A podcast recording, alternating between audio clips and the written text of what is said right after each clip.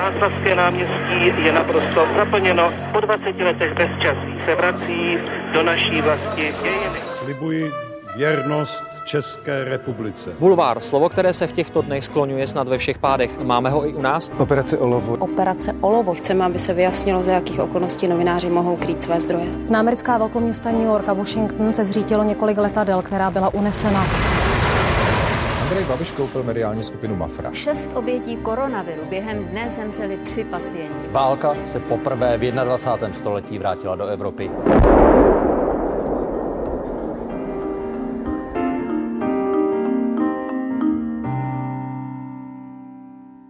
Píše vlastní newsletter, v něm chce informovat v souvislostech o českém biznisu a politice. Jinak ale působil pod značkou hospodářských novin, E15, ekonomů nebo aktuálně CZ. Na konci dubna ale tuto redakci opustil a teď je výkonným ředitelem nadačního fondu nezávislé žurnalistiky. Asi jste tedy poznali. Dnešním hostem podcastu Background ČT24 je dlouholetý komentátor David Klimeš. Ahoj, já tě moc vítám ve studiu našeho podcastu. Díky moc za pozvání. No a ze studia na Kavčích horách zdraví taky a za celý tým podcastu Background ČT24 Veronika Malá. Tři generace, tři klíčové etapy české novinařiny s těmi, kteří jsou a byli u toho. Speciální podcastová série pořadu Newsroom ČT24 Generace. Davide, po změně tvého pracovního prostředí zařazení, máš teďka víc času? Vůbec ne, vůbec ne. Skoro mám pocit, že poprvé v životě opravdu pracuji od rána do večera, což je samozřejmě neúctivý k té předchozí novinářské profesi, ale eh, to, že můžu celý den eh, vlastně přemýšlet o nějakém tématu, pak si udělat ty schůzky, někoho obtelefonovat, tak to je přesně to, co teď nemám, protože mi začnou ty schůzky ráno a skončí večer. Já jsem za to samozřejmě rád, protože eh, nadační fond nezávislé žurnalistiky není žádná velká neziskovka, ale vlastně v takovém tom nastavení, že jsme si jistí, že ta pluralita a nezávislost médií, speciálně ve střední Evropě, není nic samozřejmého. A také díky tomu, že prostě ve všech postkomunistických zemí po tom roce 89 se nevytvořily nějaké silné profesní organizace, tak to pole působnosti podle mého pro ten nadační fond nezávislé žurnalistiky není malé. Proto jsem to vzal.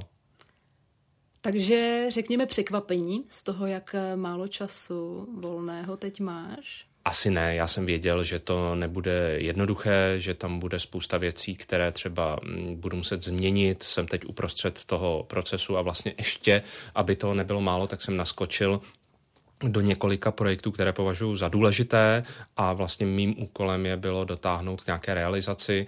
Eh, nadační fond nezávislé žurnalistiky vyhlašuje pravidelné grantové výzvy. Eh, teď je právě podzimní kolo, kde vlastně se může přihlásit každé médium s nějakým svým eh, obsahovým nápadem, série reportáží, analytika, investigace a naše expertní rada vlastně to nějakým způsobem ohodnotí, koukne se, kde je ta opravdu nějaká, nějaký veřejný zájem, přidaná hodnota a tak to rozdělíme i 1,25 milionů v té jedné výzvě. Ty výzvy jsou dvě za rok. A vedle toho máme ještě nástroj, který se jmenuje Media Rating, který nějakým způsobem posuzuje kvalitu, důvěryhodnost, transparentnost médií a protože jsme se asi v tom malém týmu nudili, nebo respektive mý předchůdci, tak si vymysleli ještě doplňující projekt, který se jmenuje Mapa médií. A toto všechno vlastně vybouchlo teď na podzim a já jsem přišel 1. září a na mě bylo, abych to nějakým způsobem, jak se říká v té manažerské hantýrce, exekuoval. Prostě abych to dovedl nějak v život a aby tam nebyly chyby. E, samozřejmě nějaké drobnosti tam jsou, ale pevně doufám, že jak ty, ta obsahová výzva, tak vlastně eh, ten projekt mapy médií tak funguje, je prospěšný a už z těch reakcí vlastně vím, že to nějaký smysl má. A když říkám reakcí, tak ty reakce jsou samozřejmě často neúplně pozitivní. Volá mi vydavatel, šéf, redaktor média říká, co jste to tam zase vymysleli. A následuje právě ta debata, která podle mého tady vlastně už desítky let chybí co jsou nějaké základní novinářské a vydavatelské standardy eh, především v tom ranku těch online médií. Chcete to potom ještě dál třeba prohlubovat, aby, teď mě napadá, vznikaly nějaké konference, nějaké platformy, kde se o tom bude mluvit třeba ještě víc. Mně spíš napadá to, že dlouhá léta tady máme třeba syndikát novinářů, existuje samozřejmě nadační fond, není to nová instituce, ale ne vždycky o nich v minulosti bývalo úplně slyšet a možná by se někdo mohl ptát, jaký je jejich úkol tím pádem. Určitě chceme to co nejvíce promovat a to nejenom z toho sobeckého důvodu, že když už to teda vyrábíme, tak bychom byli rádi, aby se o tom mluvilo a nějakým způsobem využívalo, ale myslím, že jsou tady proto i nějaké objektivní podmínky. Jedno si zmínila, syndikát novinářů je pro nás důležitá organizace jako pro nadační fond. Spolu eh, máme mm, velmi úspěšný grantový projekt Talenty, podporujeme mladé novináře, aby se nějakým způsobem profesně rozvíjeli. Na druhou stranu Český syndikát jako jakýkoliv jiný, jiná profesní organizace eh, ve východní a střední Evropě prostě doplácí na tu nedůvěru, co je pohrobek toho, co se tady dělo před rokem 89, nevole k tomu, k té kolektivní organizaci, byť přeci jen mám pocit, že třeba u mladých novinářů se to mění a už združovat se chtějí.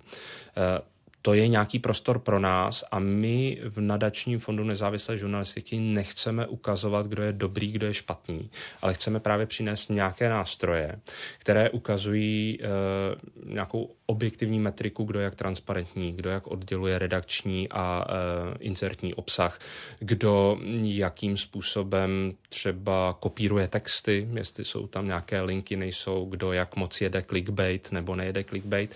A ono je to podstatné, protože eh, my v Česku nemáme žádné uchopení online médií. Konec konců eh, třeba se k tomu ještě dostaneme, to je eh, ten prodej po desetiletém střetu zájmu Andreje Babiše a jeho holdingu ve svěřeneckém fondu, to znamená vydavatelství Mafra, kdy on si klidně mohl nechat CZ, protože to nedokáže ten zákon o střetu zájmu, ten takzvaný let z Babiš podchytit. A v tom zaostáváme nejenom za západní nebo severní eh, Evropou, což může být nějaký ten role modeling, ale zaostáváme třeba i za Slovenskem, které už má pár paragrafů, co je vlastně online médium. To my nemáme a dokud to nebude ta legislativa, dokud na tom nebude nějaká schoda, tak vlastně ty nástroje nadačního fondu nezávislé žurnalistiky jsou podle mého hodně důležité, aby tu redakční eh, práci nějakým způsobem sunuli nahoru. Když jsi mluvil o těch projektech, eh, na které potom eh, vlastně dáváte peníze, máš tam nějaké oblasti, kde cítíš, že je bílé místo? Tohle je strašně zajímavá otázka, protože já samozřejmě takové oblasti cítím, ale neřeknu je. A to z toho důvodu, že eh, co diskutuju vlastně i se svými předchůdci, eh, kteří vedli ten fond, tak celkem logicky novináři jsou alergičtí na to, když se jim říká, o čem mají psát nebo nemají o čem psát. Proto my máme vlastně velmi obecný, eh, obecnou obsahovou výzvu, kdy prostě musí přesvědčit naši expertní radu, že tam je nějaká přidaná hodnota, je to promyšlené a je schopná to ta redakce naplnit. Pokud ano, tak eh, ten grant je udělen. Eh, a to je asi cesta, kterou jít dál. Pro mě jako ředitele nadačního fondu je důležité a vlastně je to unikátní a to mě přesvědčilo, že nejenom v České republice, ale i v dalších středoevropských krajinách se najdou nějací filantropové mm, podnikatele, kteří se zajímají vlastně o kvalitu e, té demokracie v té dané zemi, které podpoří nějaké jedno lokální médium. Ale pointa toho fondu je, že parta donátorů, kterou se samozřejmě snažíme rozšiřovat, vlastně je schopná to podporovat, když to nějak zjednoduším, od echa po alarm. To je vlastně unikátní a i tohle je malá kapka, eh, která přispívá k tomu, že eh, pluralita eh, médií v České republice je zdaleka nejvyšší v tom středoevropském srovnání, které není nějak dobré. A um, mám strach, že potom, jakým způsobem proběhly volby na Slovensku, tak vlastně v té první dvacítce svobody tisku dle reportérů bez hranic budeme opravdu samotní.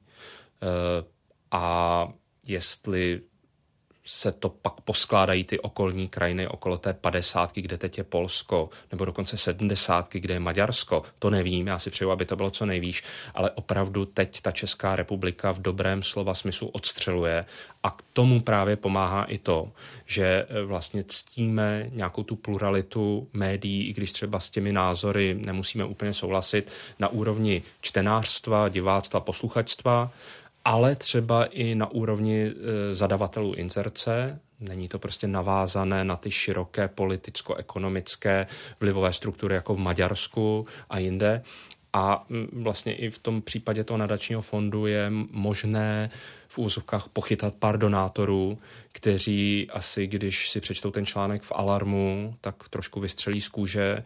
Když si nějaký levičák přečte článek v Echu, tak vystřelí taky z kůže, ale dohromady vědí, že bez plurality médií prostě ta Česká republika a Česká demokracie nepřežije. Schání se peníze snadno na mediálně orientované projekty?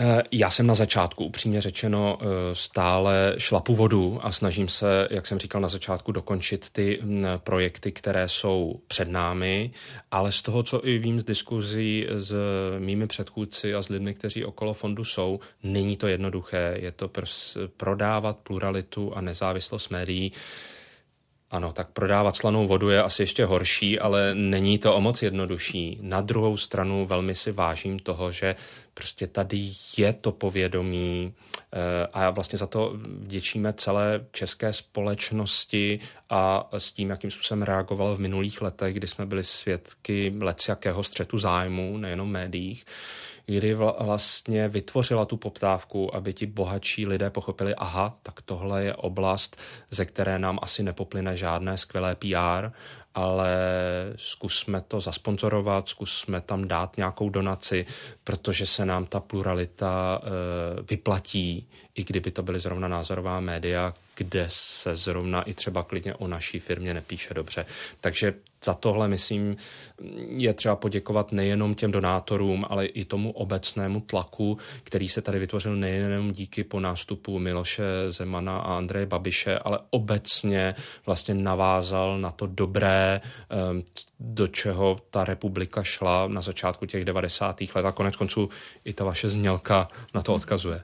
Mě teď právě volně vlastně na to napadlo. Prodáváme vlastně ten pluralitní kvalitní mediální obsah. A teď tady máme tu druhou stránku. V tom online prostředí se šíří neskutečné množství dezinformací, fake news, nejrůznějších neověřených informací. Oni můžou mít nějaký reálný základ, ale trošku systémem tichá pošta už se to dostane někam, kde je to vlastně úplně někde jinde.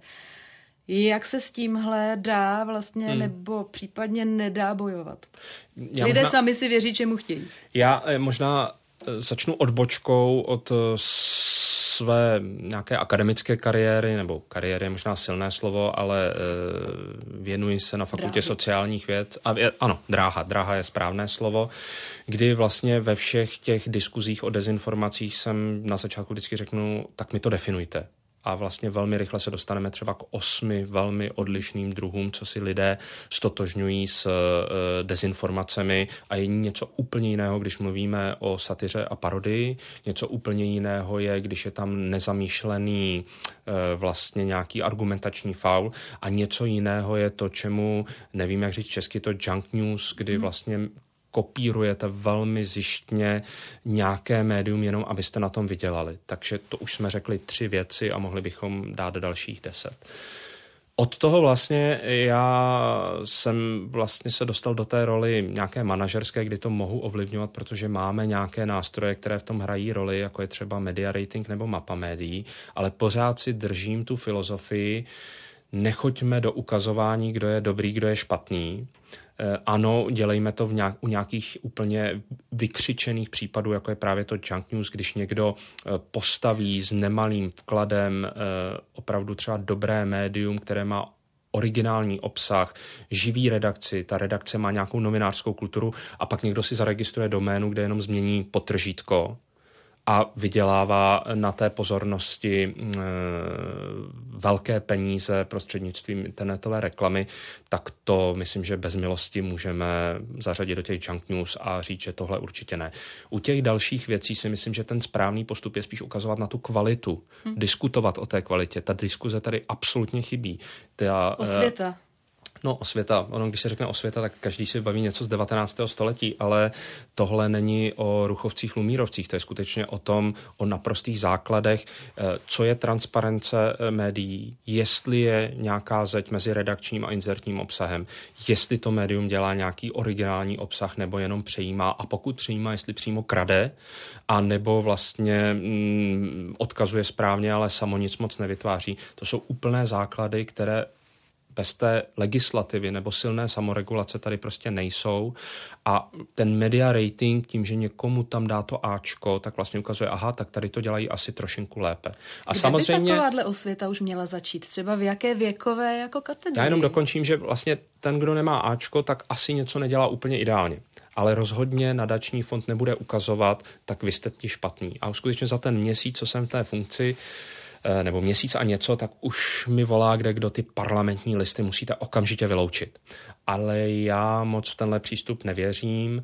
Eh, věřím v napravené hříšníky, takže pokud někdo chce třeba i z neúplně dobré redakční kultury zvedat tu svoji úroveň, tak rozhodně nadační fond se, svým, se svou expertní znalostí a metrikami bude rád, když se do toho kdokoliv pustí, protože takhle vyloučíme z těch médií spoustu lidí, spoustu médií, ty lidi si to stejně budou číst a co? Zbydou nám teda tři média, o kterých budeme říkat, tak to jsou ty kvalitní, je to česká televize, pak ještě nějaký, třeba nějaká tiskovina a jedno rádio a to je všechno. No ale ta pozornost bude úplně někde jinde, tak eh, prosím se o tom bavme. No a k té otázce, jak na to eh, za nadační fond eh, vlastně rozvíjíme ty naše projekty, budeme rádi, když nás v tom kdokoliv jakkoliv podpoří a máme už například novinářské fórum, které předchází udělování novinářské ceny na Den svobody tisku a tam se snažíme o nějakou diskuzi. Ale samozřejmě beru výtku, ta diskuze by měla být mnohem silnější a neměla by se zdaleka omezovat jenom na nějaké excesivní přešlapy e, nějakého politika, který chce dohromady slučovat střetem zájmu mediální, politickou a biznisovou moc, nebo případně, když občas ujede nějaké médium. To jsou ty excesy.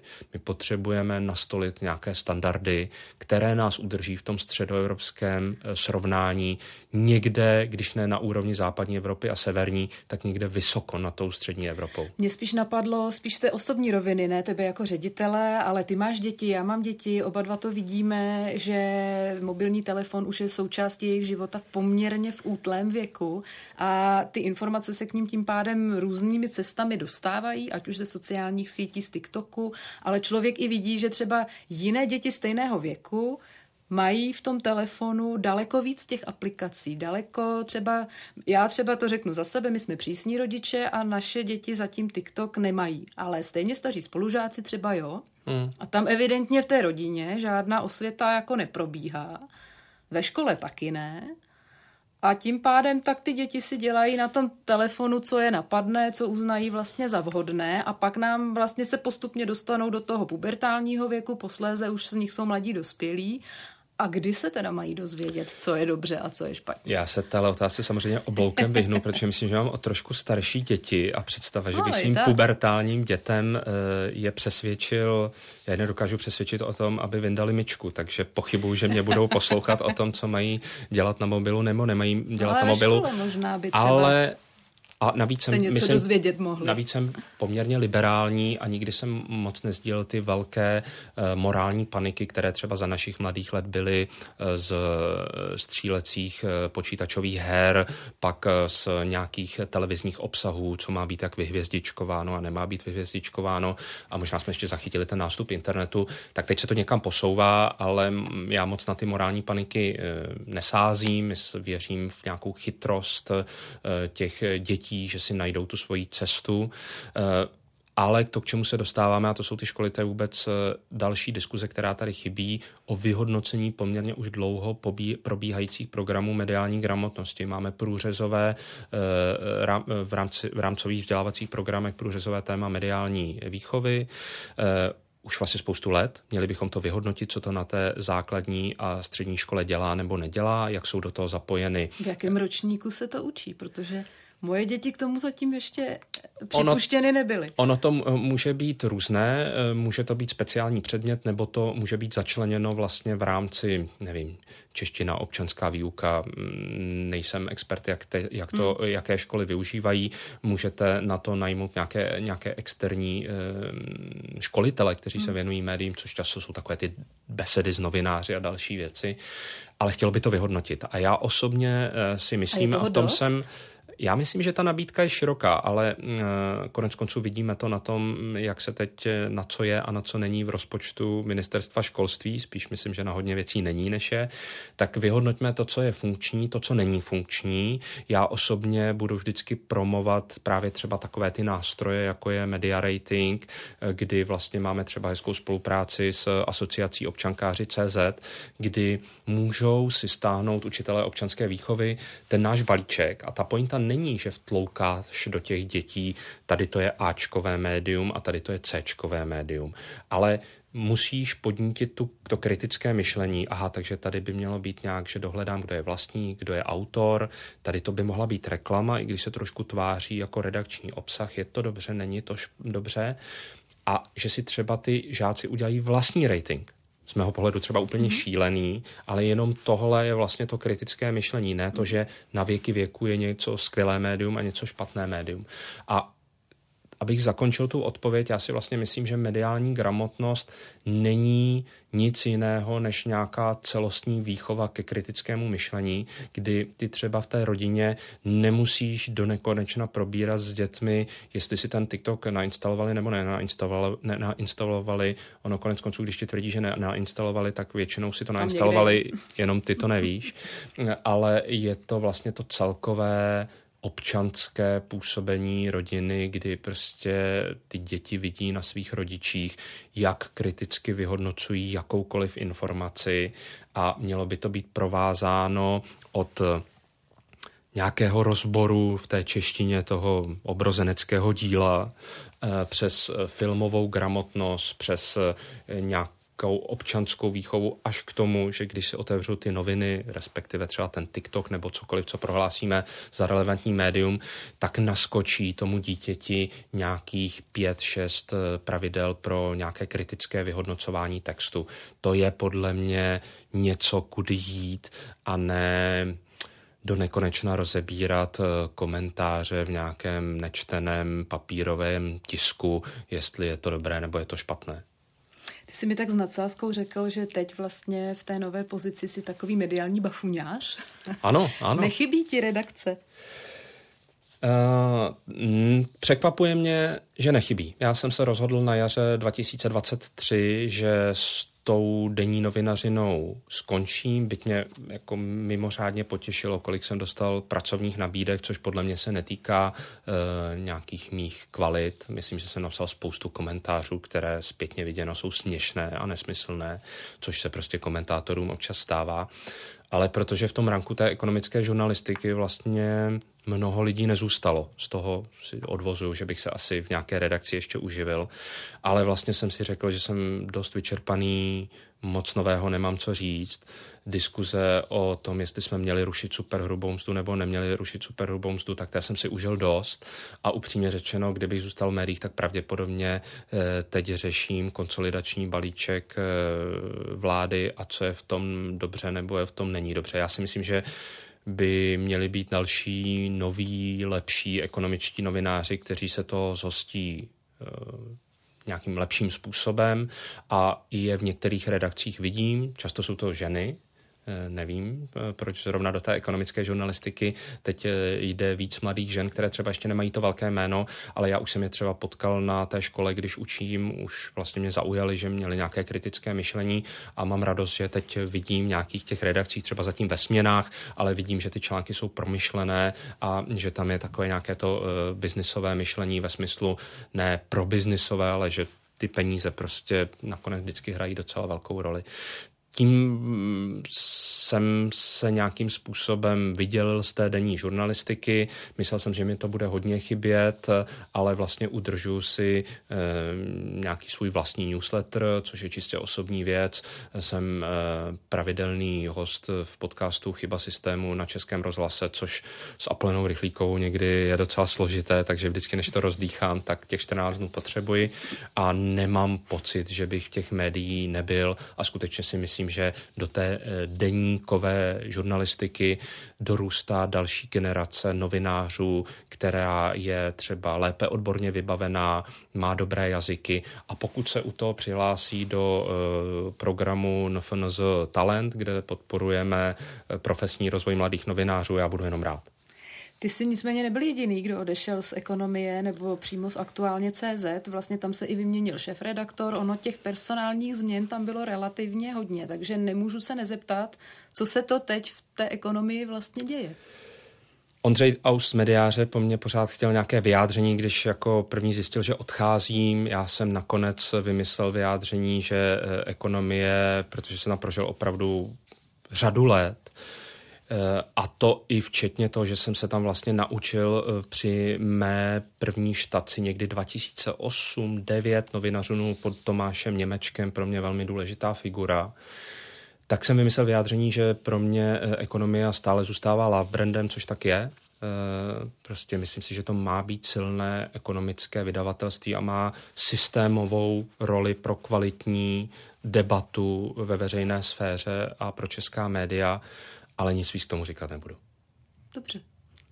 nebudu tě nutit, ale zůstanu u toho newsletteru, protože to už jsme vlastně zmínili na začátku, je to i tvoje vlastně vlastní autorská aktivita, která zůstává i do současného působení eh, v nadačním fondu. Ty si ho začal vydávat v roce 2019 Měl jsi tehdy potřebu, eh, řekněme, vyjádřit svůj vlastní názor nad rámec toho, co ti umožňují noviny, čistě opravdu sám za sebe, nikoli pod brandem nějaké eh, značky, nebo to tehdy začalo, řekněme, úplně živelnou cestou? Vlastně já doteďka nevím, co to je. Eh, ta, eh, ten impuls, proč jsem to eh, začal si psát pro sebe a myslel jsem si, že to budou číst tak pět lidí, bylo, že jsem měl dlouhodobý pocit, že témata, která zajímají mě, tak v těch médiích nejsou a dokonce já je nedokážu prosadit. Um, Co třeba? Je to vlastně něco, co často připodobňuju k tomu, co produkovala a stále asi produkuje eh, ekonomická rubrika České tiskové kanceláře třeba před 15 lety pondělí jsem se tam podíval, eh, viděl jsem, co bude ve středu na vládě a koukal jsem se potom, co třeba je od 100 eh, milionů výše, takže to má asi docela nějakou relevanci z hlediska toho, jak se budou rozdávat či nerozdávat veřejné peníze, měnit daně, eh, jak to komu může pomoct. A to vlastně úplně vymizelo. Vidíme to já se specializuji třeba na tu ekonomickou, možná trošku sociální problematiku, ale vidíme to ve spoustě dalších věcech. Eh, a oblastech, že ty věci řešíme, až když se nepovedou. Je to vlastně jeden z důsledků, proč je tak eh, eh, špatná úroveň vládnutí a zprávy v České republice. Za to nemůže ani Babiš, ani Fiala, ani Kalousek, nebo já nevím, kdo další. Ale že ty věci řešíme až ex post, když jsou na té hmm. vládě rozhodnuté a najednou vlastně my jsme se teda vůbec nebavili o té důvodové zprávě, my jsme se vůbec nebavili o tom, jaká byla ta diskuze, jak byla prolobovaná eh, v České sněmovně a v Českém senátu. Opravdu se o tomhle už vůbec nebavíme. A uh, skutečně, já nevím, na čem to ilustrovat, tak uh, třeba těch věcí, které okolo třeba Green Deal, kontroverzní věc. Všichni po uh, masírce politického marketingu si to stotožňují se zákazem uh, prodeje nových spalovacích uh, motorů po roce 2035, kdo ví, jestli to takhle nakonec bude. A teď to ozvláštnil expremiér pan Babiš tím, že se políval Coca-Colou, uh, protože měl k tomu přidělané víčko, což je něco, co sám schvaloval na Evropské radě, jenom si to nepamatuje. A to je vlastně všechno. Je v tom, jako, je v tom bilion bilion, který potřebujeme nějakým hmm. způsobem smysluplně rozdělit. Na tu vládu neustále chodí nové a nové zákony nebo nějaké dotační programy za opravdu obrovské částky a není o tom absolutně nic v těch médiích.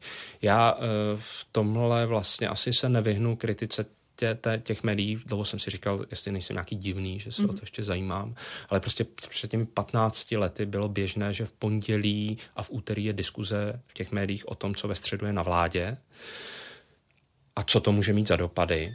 A teď to vlastně řešíme, až když se to nepovede. A ono se to velmi často nepovede. A proč to tak je? Eh, je to podle Protože mě... ta četka ty plány vydává pořád. Je Tam to za pod... stolik změn jako nedošlo. Málo koukají novináři do eklepu.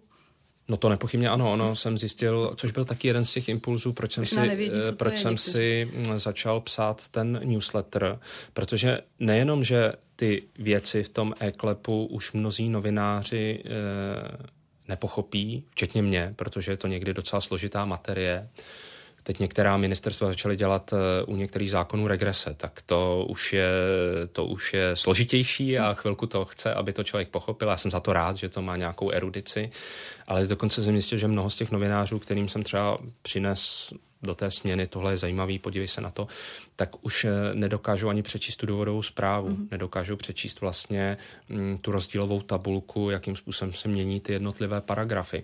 No a teda upřímně řečeno v té chvíli odůvodňovat relevanci toho média, když novináři nedokáží ani tohle, tak je jako vysoce problematické. Myslím, že to nepochybně souvisí, uh, jo, určitě můžeme říct, že to souvisí s nástupem populistické politiky a já nevím, co všechno, ale nepochybně ale to v té... mladých novinářů i sociální sítě a jistá klipovitost. Ten text té důvodové zprávy je dlouhý a je složitý. V té e, mediální oblasti to nepochybně souvisí s tím, co už jsme diskutovali, a to je nástup digitálních médií, hmm. kdy vlastně vy vidíte tu okamžitou odměnu za ten clickbaitový titulek, za to, čemu já jsem někdy v té komentátorském řemeslu říkal s nadsázkou operetní kritika, e, tak e, po tom povrchu to nějak ohladíte, podíváte se, co včera k tomu bylo za ostré komentáře na sociálních sítích a tak na závěr řeknete ani tak, ani tak a někdo je lepší, někdo je horší. Eh, já si myslím, že spousta eh, lidí od současného komentáře očekává spíš nějakou analýzu, nějaké argumenty a vidím to i na sobě, že často lidé mě promí to, že v těch komentářích jsem se na závěr úplně seknul. Prostě něco jsem špatně odhadnul.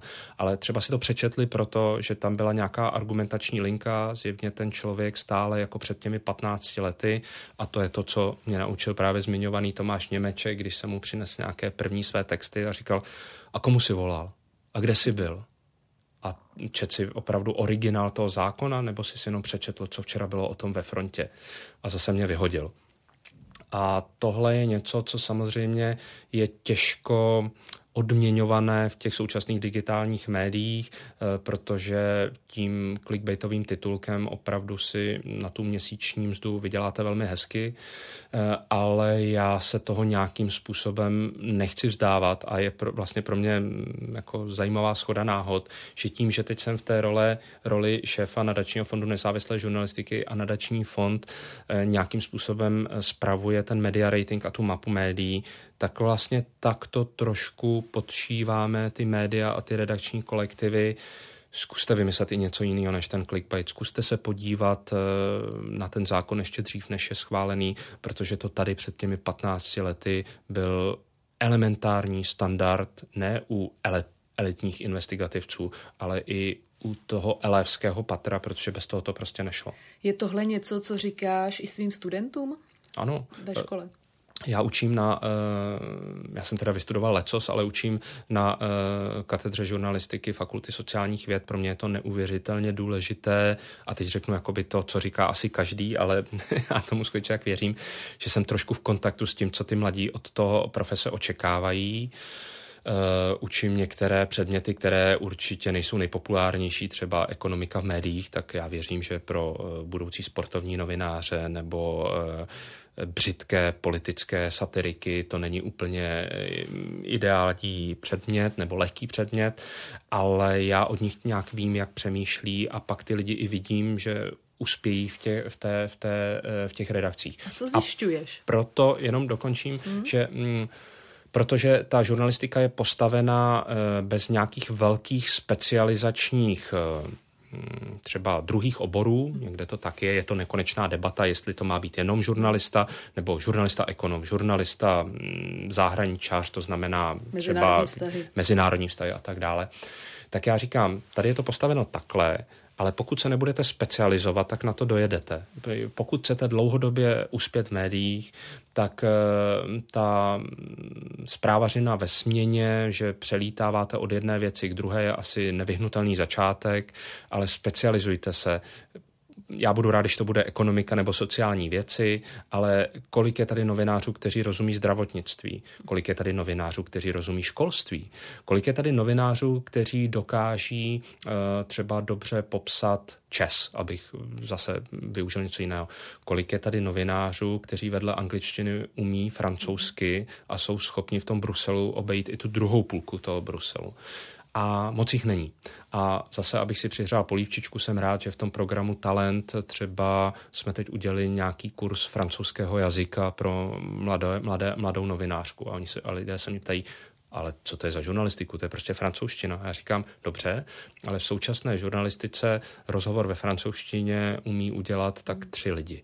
Pokud tady přibude čtvrtý, tak tím kvalitu celé české žurnalistiky posouváme o celé patro nahoru.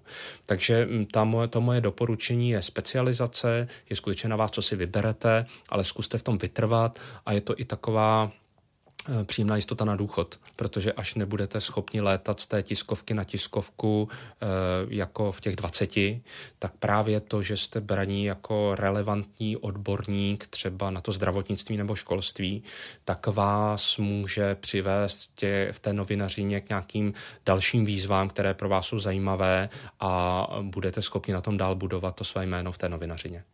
Vraťme se ale k tomu newsletteru. Máš nějakou představu, typologicky, kdo jsou ti lidé, kteří ho odebírají? Mám a doteďka mě to teda přivádí k úžasu, protože já jsem si právě takhle zaznamenával jenom pár témat, které vlastně ani nejsou moc rozpracovaná, eh, které mě přijdou v té veřejné debatě důležité a moc je neřešíme.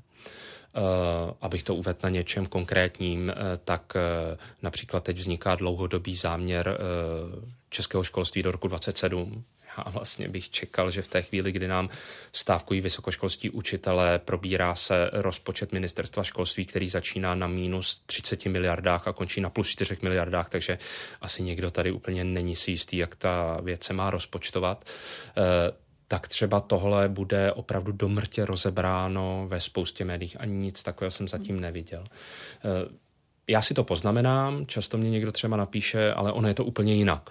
A i toho si vážím právě proto, že ten můj půl, asi 4 tisíc odběratelů, je nebudu nikoho říkat, ale kromě toho, že je tam velká část českého novinářstva, tak prostě, když vám napíše eh, ministr, a třeba kriticky důležitý ředitel nějaké sekce na ministerstvu, generální ředitel banky, mm, lec kdo podstatný v tom oboru, tak pro mě je to vlastně, jsem to říkal v jednom rozhovoru, protože teprve teď mě vlastně ty rozhovory nutí nějak formulovat, proč to celé dělám. Je to vlastně to, v čem jsem začínal v tom roce 2008 v hospodářských novinách, kdy mě jako mladěchovi dali editaci dopisů čtenářů. A to úplně zmizelo. A je to strašně důležité, když vám ten uh, ministr, když vám ten uh, ředitel té banky nebo nějaké firmy, uh, když vám velvyslanec, někdo kdokoliv významný napíše nějakou tu zpětnou vazbu, jak to teda podle něj je a většinou dost kriticky. To úplně vymizelo a je to taky jedna z věcí, kterou si potřebujeme eh, v té novinařině vyjasnit, jaká je vlastně pro ty média ta relevantní zpětná vazba, protože myslím, že na spoustě médií v posledních deseti letech vidíme, jak totálně ujeli v tom, co si myslí, že je ta názorová hladina v České republice, protože prostě sledují ten pražský Twitter, hmm. případně ještě nějakou další sociální síť. Pokud je to názorové médium a je, je celkem jedno tomu médiu, co si kdo myslí v té republice a žene si svoji agendu, prosím. Ale máme tady spousta médií, která se tváří, že obsluhují, respektive popisují ty různé názory v České republice a proto si nás kupujte a dávejte to předplatné. A pokud to odvuzují z toho, co včera o půlnoci proběhlo na Twitteru, tak pak se nemůžou divit, že mají méně čtenářů, méně posluchačů, méně diváků, méně inzertních výkonů a méně předplatného. Na druhou stranu například Čestmír Strakatý tady u nás v podcastu řekl, že třeba nezařazuje úplně rád politické hosty do svých podcastů, do svých placených podcastů, protože lidi nechtějí platit za něco, co je naštve. Není tam opačné nebezpečí, že vlastně třeba i formou této logiky určitý obsah vymizí, protože přece Nebudeme hmm. chtít platit za něco nebo odebírat něco, co nás potenciálně vyvede z té komfortní zóny nebo naštve, nebo prostě nějak nás to rozjítří tak, jak nechceme. A bude nás to štvát. Beru, já jsem rád, že vlastně ty digitální média podpořily extrémně tu demokratizaci médií. Každý může být zítra nejúspěšnějším novinářem. Myslím, že Česně Strakaty je toho uh, důkazem. Um, je, to je mimochodem jeden z důvodů, proč jsem nechtěl postavit newsletter na nějaké pevně placené bázi, protože bych pořád přemýšlel, co se komu líbí. A uh, jeden čtenář mi nedávno napsal, no jo, to je zase ten pondělní klima, že tady všichni umřeme.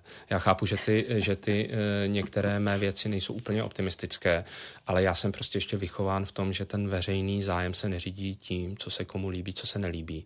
A konec konců i by mě zajímalo, e, jestli je to udržitelná biznisová strategie. Přeci ty předplatné hospodářských novince e, nejsou o tom, že mm, všechno funguje perfektně, ten Čes to dělá skvěle, tady tu dekarbonizaci a ministerstvo školství perfektně ví, jakým způsobem eh, podpořit vzdělávání České republice. Většinou je to spíš ten opak, že něco by mělo být nějak trošinku jinak. V tom jsem byl vychován, na to asi v tom asi se udržím a je to vlastně i něco, co se eh, teď stýká a proč jsem vzal vlastně ten nadační fond nezávislé žurnalistiky. Já přeju každému tvůrci v médiích právě proto, že ta pluralita je důležitá, aby si postavil své úspěšné médium, ale asi eh, budu vždy rád, aby ta expertní rada, kterou tam máme, spíš bodově posouvala nahoru něco, co je ve veřejném zájmu, co je mm, přehlíženo, co je nedostatečně řešeno uh, a to nějakým způsobem bodově posunula nahoru a pokud někdo dělá rozhovory, kde eh, ty lidé jsou takzvaně hlazeni po srsti, i to patří k žurnalistice, nesmí být jenom samá negativita, ale tam já úplně ten veřejný zájem nevidím. A ono ještě s tím souvisí jedna věc, eh, abych nenasazoval jenom na média, upřímně řečeno, koho si chcete pozvat z současné, ale třeba i minulé vlády, jako erudovaného ekonomického ministra k nějaké ekonomické problematice. Já už nic víc k tomu neřeknu, ale ono skutečně jenom si proberte ty jména, z koho byste, eh, z koho bys vykřesala nějaký smysluplný ekonomický eh, rozhovor, který by ty lidi zaujal. Aha, tak ten asi o tom něco ví, tady je na tom ministerstvu nějaký plán a nepochybně má nějakou elementární manažerskou i odbornou erudici, aby tady řídil tohle důležité ministerstvo. Myslím si, že v posledních dvou vládách bychom hledali těžko. Je ten tvůj newsletter už tak trochu brand? Asi ano, ale já ten brand nebuduji. Respektive takto. E, má to, bych řekl, velmi pěkné prostředí, protože e, jsem se náhodou potkal s neuvěřitelně šikovným tvůrcem Liborem Vaňkem, e, který mi s tím webem, celým tím rozesíláním pomáhá. Je to vlastně i pro mě důležité, že já absolutně netuším, co se okolo toho mého webu technologicky děje, to tomu rozumí Libor, ale Máš vlastně... pěkné logo. Ale eh, ano, tak logo je asi to jediné, co jde za mnou, zbytek technologicky jde za Liborem, eh, ale pro mě je to i důležité, že eh, spousta mediálních manažerů přísahá na ty nové cesty, jak uspět tom digitálním obsahu, ale málo kdo má osaháno, jak funguje, jaké všechny věci jsou na MailChimpu a dalších placených newsletterových bázích, jaké je to vlastně personalizovat Ghost a jiné programy, které třeba teď používám na to, co teď dělám, jakým způsobem se vyvíjí responsivní web, to je takové to, to ať vyřeší ajťáci. Ale takhle média už dávno nefungují. Ty média jsou vlastně e, v drtivé většině, pokud to není nějaký okresní, pořád ještě tištěný, tištěné periodikum, tak je to de facto často onlineová technologická platforma a ti v uvozovkách ajťáci, často mimořádně chytří a e, vzdělaní lidé v technologiích, protože ten fokus se neuvěřitelně rozšiřuje, tak by měli být tom samotném jádru těch rozhodovacích procesů, protože to není, ať ten web nějak udělá ajťák. Tam, když to uděláte špatně, tak prostě jste v prodělku a když to uděláte dobře, dobře umíte rozesílat newslettery, dobře personalizovat, víte, co chcete od podcastu, eh, víte, co chcete od audio obsahu, který není levný, eh, tak vlastně uspějete a pokud to necháte jenom na ajťácích bez nějaké velké filozofie, tak pak nemůžete na ně nadávat, že vlastně to celé není úplně úspěšné. Prodělali jsme v tom stovky milionů a za půl roku zase zkusíme něco nového takto ty slepé uličky prošlapává jaké teď médium v České republice. Do nějaké míry je to nevyhnutelné, ale spousta z toho je vyhnutelné a právě ne náhodou některá ty úspěšná média začlenují to celé přemýšlení o té technologické eh, struktuře vlastně toho média do toho jádra rozhodování a není to nic, co by bylo proti novinařině nebo vedle novinařiny. Je to prostě už novinařina ten tvůj brand, já když jsem říkala, ale že vlastně do tohoto podcastu zvu právě tebe, tak i spousta mladých kolegů se tvářila, ježiš, to bude skvělé. Už jsem z nich měla vysloveně pocit, že to je cool číst klimeše. Znovu zmiňuji svého fanouška, aha, Klimeš pondělí, tak zase nám napíšeš, všichni tady umřem, takže mám A v jiné fanoušky. s tím ten lev pod čepicí, merch ještě nebude.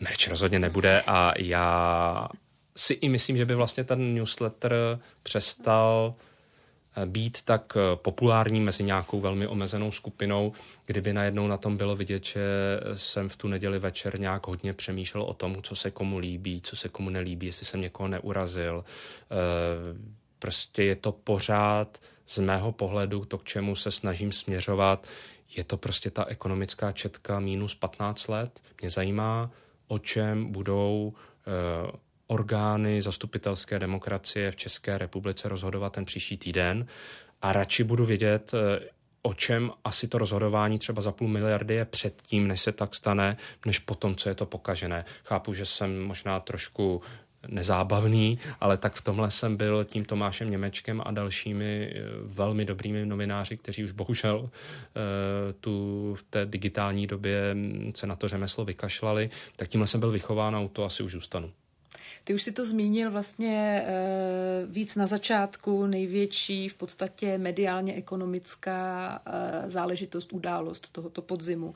A to je vlastně prodej společnosti Mafra ze svěřenských fondů Andreje Babiše. Jak ty čteš celkový ten prodej? Zájemce e, byl podnikatel Karel Pražák, jeho nicméně podnikání není primárně mediální, kupoval Mafru s tím, že v balíčku se syntézí měl daleko větší zájem o tu syntézi. Nicméně tedy jako takový bonusový plus jedna k tomu dostal Mafru. Co si myslíš, že se teď bude dít dál? Bude to prodávat dál nebo naopak třeba spravovat pro někoho jiného? Já jsem především šťastný, že Andrej Babiš nějakým způsobem řeší svůj uh, desetiletý střed zájmu. Zdaleka to ještě není vyřešeno, dokud antimonopol, uh, Úřad pro ochranu uh, hospodářské soutěže neřekne, že to takto může být, tak vlastně pořád je to tak jako dosud. Jsou tam ti stejní novináři. Nedávno jsem zachytil komentář Andreje Babiše, že je nějaká migrační krize, tuším v Lampeduze, brzo i ve vašich ulicích. Tak to mm-hmm. jsem si říkal, to, to je opravdu uh, perfektní titulek. Uh, takže zatím je všechno, jak je, nicméně doufám, že ten prodej proběhne. Konec konců zmiňovali jsme i ty žebříčky tiskové svobody reporterů bez hranic.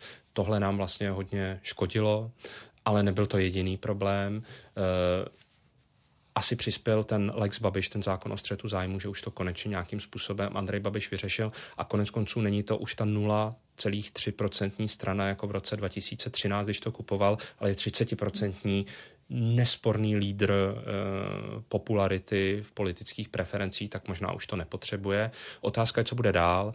Je jasné, Proč že pan třeba Pražák... neprodával samostatně? E, protože si myslím, že to není úplně prodejné je to extrémně, to, co mě zajímá jako uh, ředitele nadačního fondu nezávislé žurnalistiky, aby to, v čem Mafra je systémově důležitá, tak aby se udrželo. O tom se moc nemluví. Aby dál fungovaly tiskárny v Praze a Olomouci, protože dnes vybudovat novou tiskárnu je prakticky už nerentabilní, tak ať je to co nejdéle zachováno aby to dobré vlastně z toho eh, konglomerátu bylo nějakým způsobem udrženo. Má, je to například i nejposlouchanější komerční rádio, Impuls, jsou to jaké kvalitní tituly, tak ať to je zachováno ale samozřejmě ten střed zájmu je tam zjevný. Myslím, že naposled jsme to ve velkém viděli, eh, kdy eh, před prezidentskou volbou se celá lifestyleová sekce Mafry zbláznila do nové celebrity a byl to pan Andrej, který roztančeně eh, vystupuje z obytňáku a všichni šílí obdivem. To myslím, že shodou okolností žádný jiný prezidentský kandidát eh, takové pozornosti ne, nepobíral a můžeme odůvodněně si myslet, že tam nějaký střed zájmu byl. Otázka je, co bude dál. Pan Pražák eh, z mého pohledu rozhodně není finální kupec. Uvidíme, kdo bude I ten, ten finální jeho kupec. tomu nasvědčuje.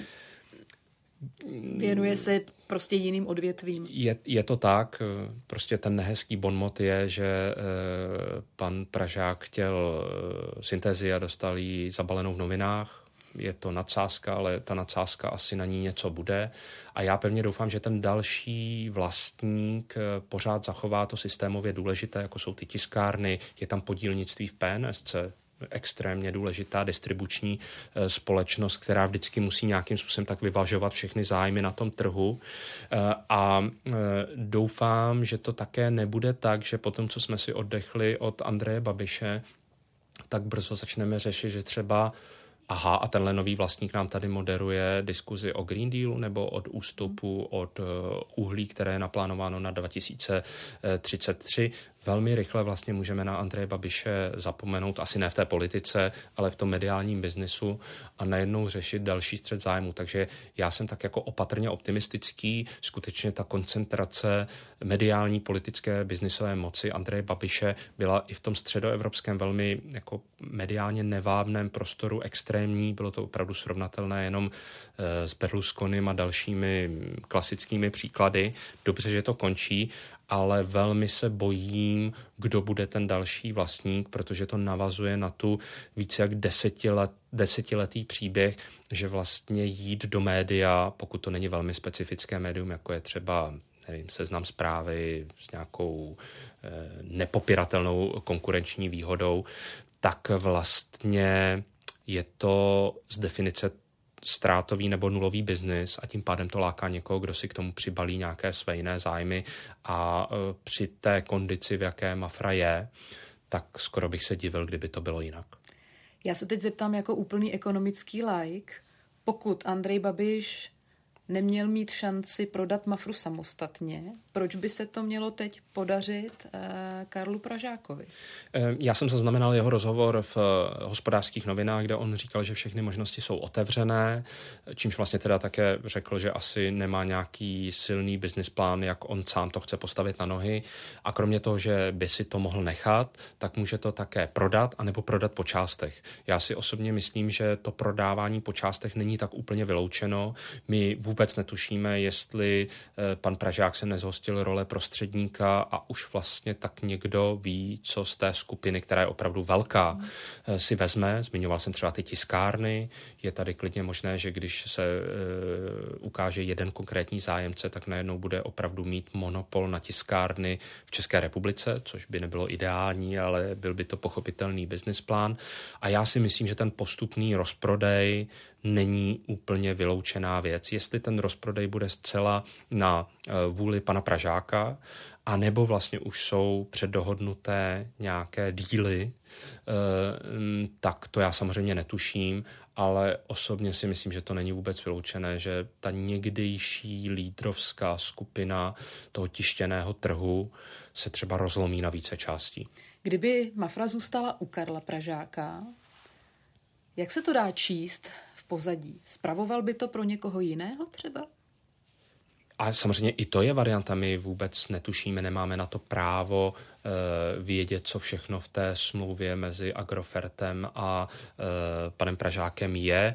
Mm, může to být jakkoliv jinak. Já samozřejmě bych nebyl rád, kdyby to tak bylo, že tady vlastně se dostáváme od přímého střetu zájmu, když teda pominu e, tu obezličku se svěřenskými fondy, tak se vlastně dostáváme jenom k tomu, že tady máme nějakého bílého koně a vůbec netušíme vlastně, kdo eh, a pro koho to spravuje a můžeme se jenom dohadovat z toho obsahu komu to asi straní nebo nestraní.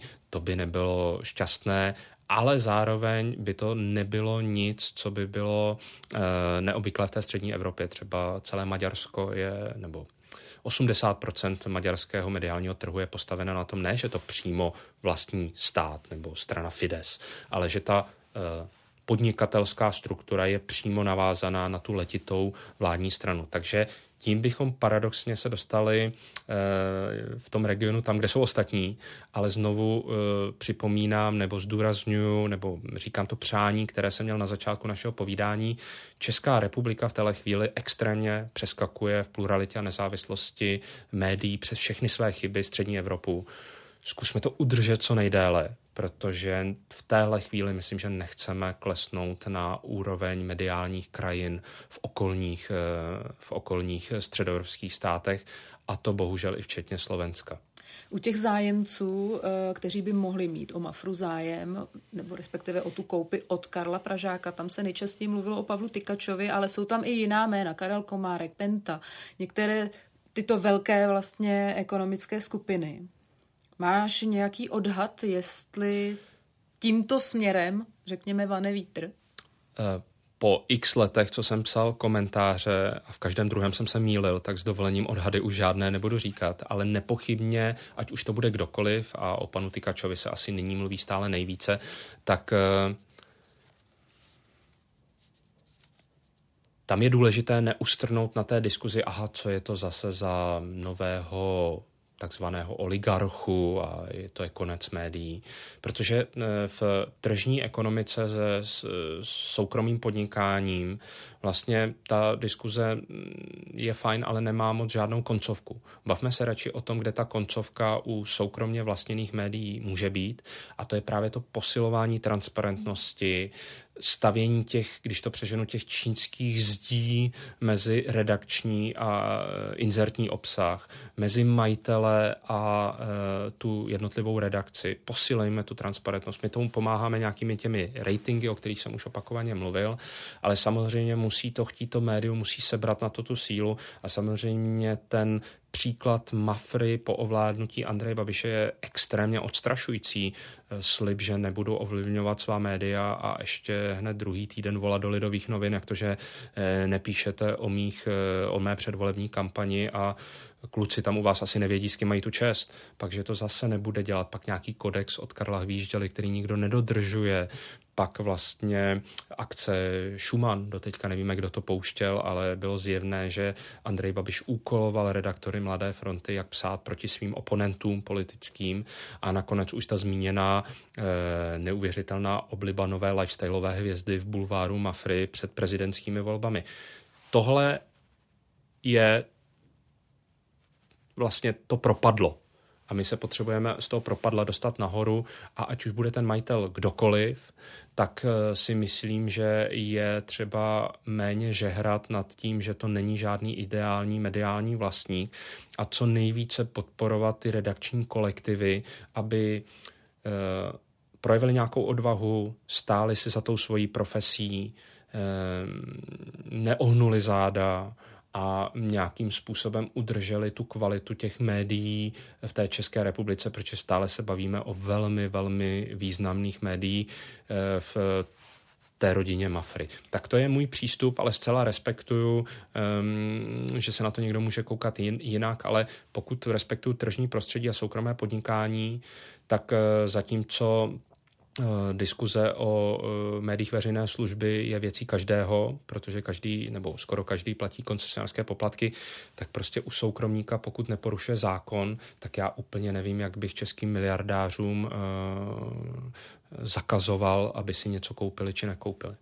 Ale je tady potom to B, a už si to částečně nastínil, jestli potom v těch článcích nebude třeba určitá agenda konvenovat tomu majiteli, nebo naopak vynechání jiné agendy, konvenovat třeba biznisovým plánům dalším tomu majiteli.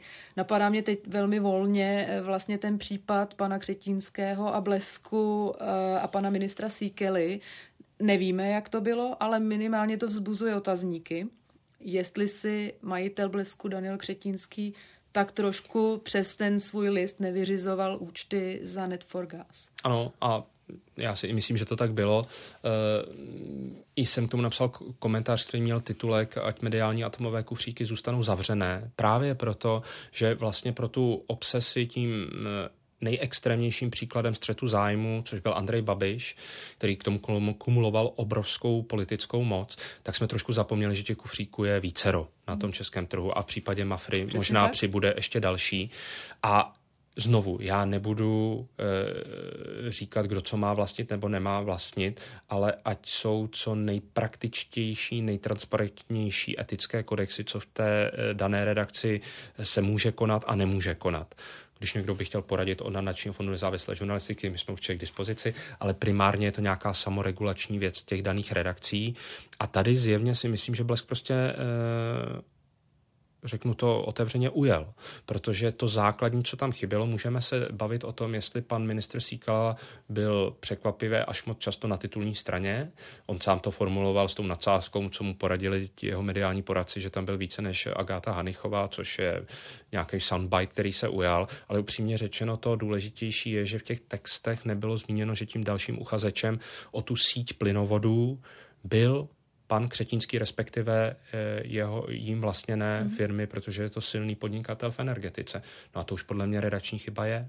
A e, znovu, e, už jsme se o tom bavili, nebavme se o těch věcech až u těch excesů, ale e, říkejme v pohodě, jdeme dál, byť tohle se úplně nepovedlo a jak teda do budoucna budete řešit, až zase budete psát něco o energetice v případě, v případě pana Křetínského, o nějakém developmentu, v případě Penty eh, u Vltava Labe Press, v případě, já jsem třeba byl dlouho v ekonomii, tak tam byl ten ten, ten často vytýkaný Zdeněk střed Bakala. zájmu Zdeňka Bakalu, Bakaly, eh, Bakaly a jeho um, uhelného biznesu a mohli bychom takhle mm-hmm. vešit dále.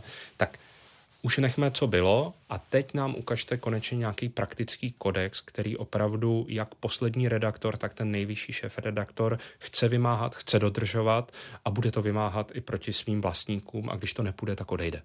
Tohle vlastně moc u nás není, kodexů máme asi milion v těch médiích, ale že by některé byly prakticky využívány, tak to úplně ne. A Ono se to nemusí projevovat e, jenom na tom e, střetu s vlastníky, ale konec konců, kolik tady máme funkčních kodexů, jak se má novinář chovat na sociálních sítích. E, mají je všechna média a docela by mě zajímalo, kolik jich najdeš, které mají nějaký praktický dopad a skutečně zatím vidíme nějakou jednotnou politiku toho média, co si může dovolit redaktor, co si může dovolit moderátor, co si může dovolit editor a co si třeba může dovolit komentátor, který naopak je placen za to, že nějaký názor má, ať už správný nebo nakonec milný. Co se týče vlastnictví ne, médií. Jsi ale já to chápu. Co se týče vlastnictví médií, myslíš, že to vlastnictví spojené s miliardáři a s bohatými ekonomickými skupinami je ta budoucnost, která česká média čeká?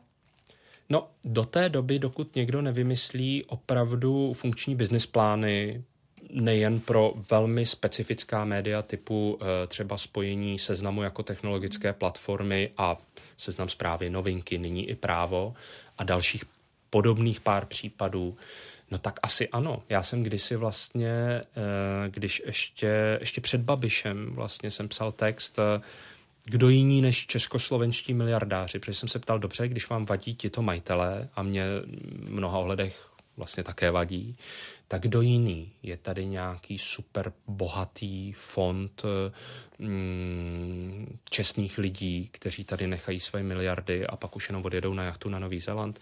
Takový fond já tady eh, nevidím, respektive ano, je tady třeba nadační fond nezávislé žurnalistiky a je tam spousta vlastně donorů, kteří nějakým způsobem i napřímo eh, podporovali nějaká média. Často se s námi eh, nebo s těmi donory pojil třeba vznik deníku N. Ale to je vlastně pár peněz a mm, vždycky tady budou ti silní e, miliardáři asi něco i v těch médiích vlastnit. A protože moc nevím, kam tu debatu posunout, tak proto bych byl rád, aby ta debata se víc posouvala k té silné redakční transparentnosti, nezávislosti a teď už se dostávám vlastně k té hmm. předchozí odpovědi, jenom bych se opakoval. Já to na závěr jenom eh, odlehčím. Ty máš vystudované tři vysoké školy, už to tady lehou, lehounce nakousl. Žurnalistiku, historii a ekonomický obor. A jestli se nepletu, ten ekonomický obor si vystudoval teď nedávno v době covidové pandemie. No ani mi to nepřipomíná. Nudil ses? nenudil, každý tu krizi středního věku prožívá jinak. Já vždycky vlastně, když už jsem měl pocit, že v těch médiích eh,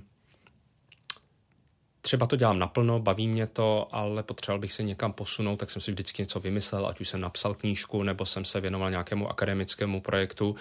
A v covidu, kdy jsme všichni byli nějakým způsobem šílení, tak jsem si říkal, když tak dlouho teda píšu o té ekonomice a znovu jako pevně si to myslím, že dobrý ekonomický žurnal, žurnalista v žádném případě nemusí být vystudovaný ekonom, eh, tak zkusím tu ekonomku. A e, bylo tam spousta milných mých úvah, že ve 40 jsem ještě schopný opravdu něco takhle masivního si nadspat do hlavy. Nakonec jsem to zvládl, ale bylo to mnohem větší e, úsilí mé, než jsem si myslel. A e, bylo to těžké pro mě. E, druhá věc, která, kde, která tam byla nějaká nesoudnost, tak byla, že e, v tom covidu každý měl takový ten čas byl specifický, okolo umírali lidi, ale prostě nějaký ten divn, divně volný čas byl, tak to samozřejmě naštěstí netrvalo dlouho a nyní už jsme zase v normálních časech a najednou ten čas není. No a třetí věc, která byla úplně nesoudná, byla, že jsem si říkal, kde to studovat. A říkal jsem si na Univerzitě Karlově to nebudu studovat, když uh, tam sám učím, abych se vyhnul nějakému střetu zájmu.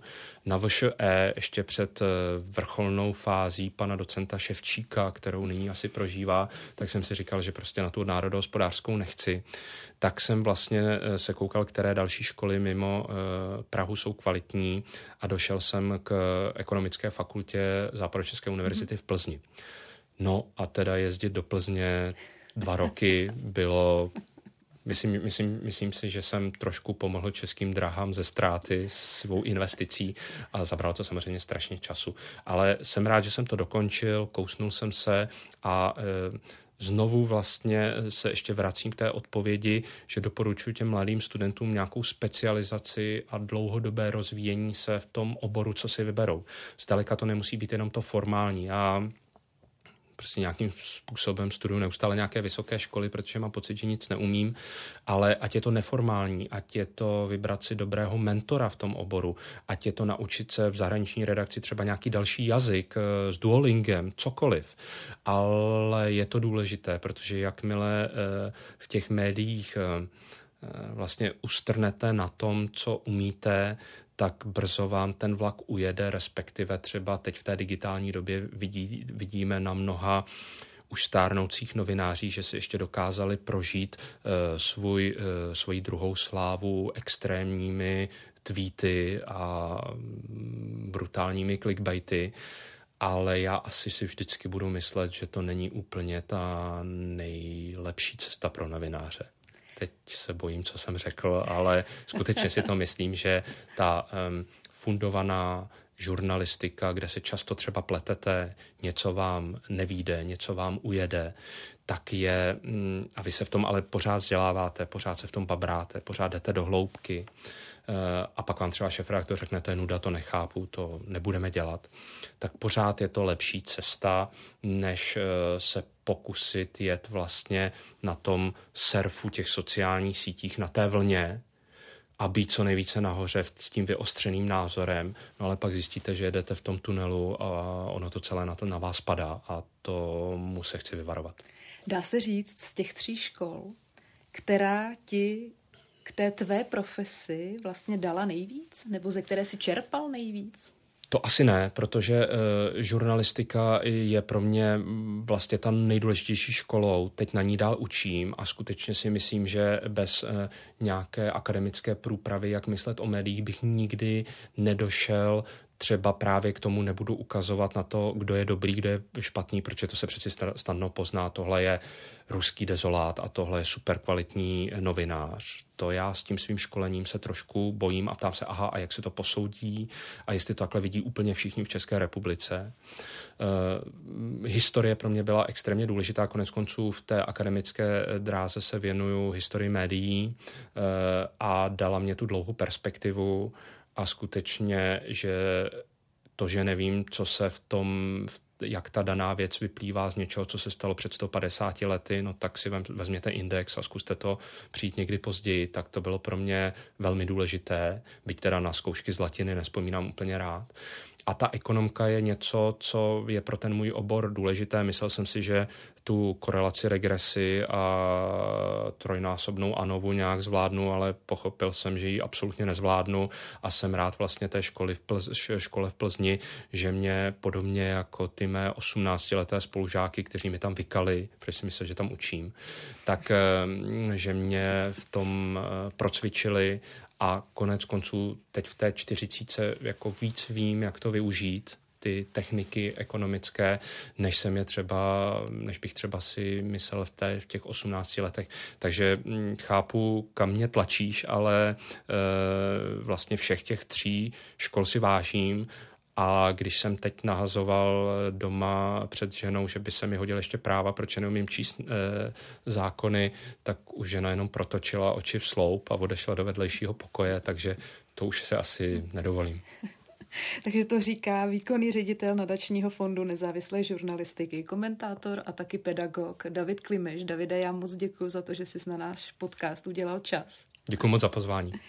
Tento i další díly podcastu Background ČT24 si můžete poslechnout v podcastových aplikacích a ve videu si ho pustit na Facebooku pořadu Newsroom, na YouTube a nebo taky v i vysílání. No a ze studia na Kavčích horách se loučí taky Veronika Malá.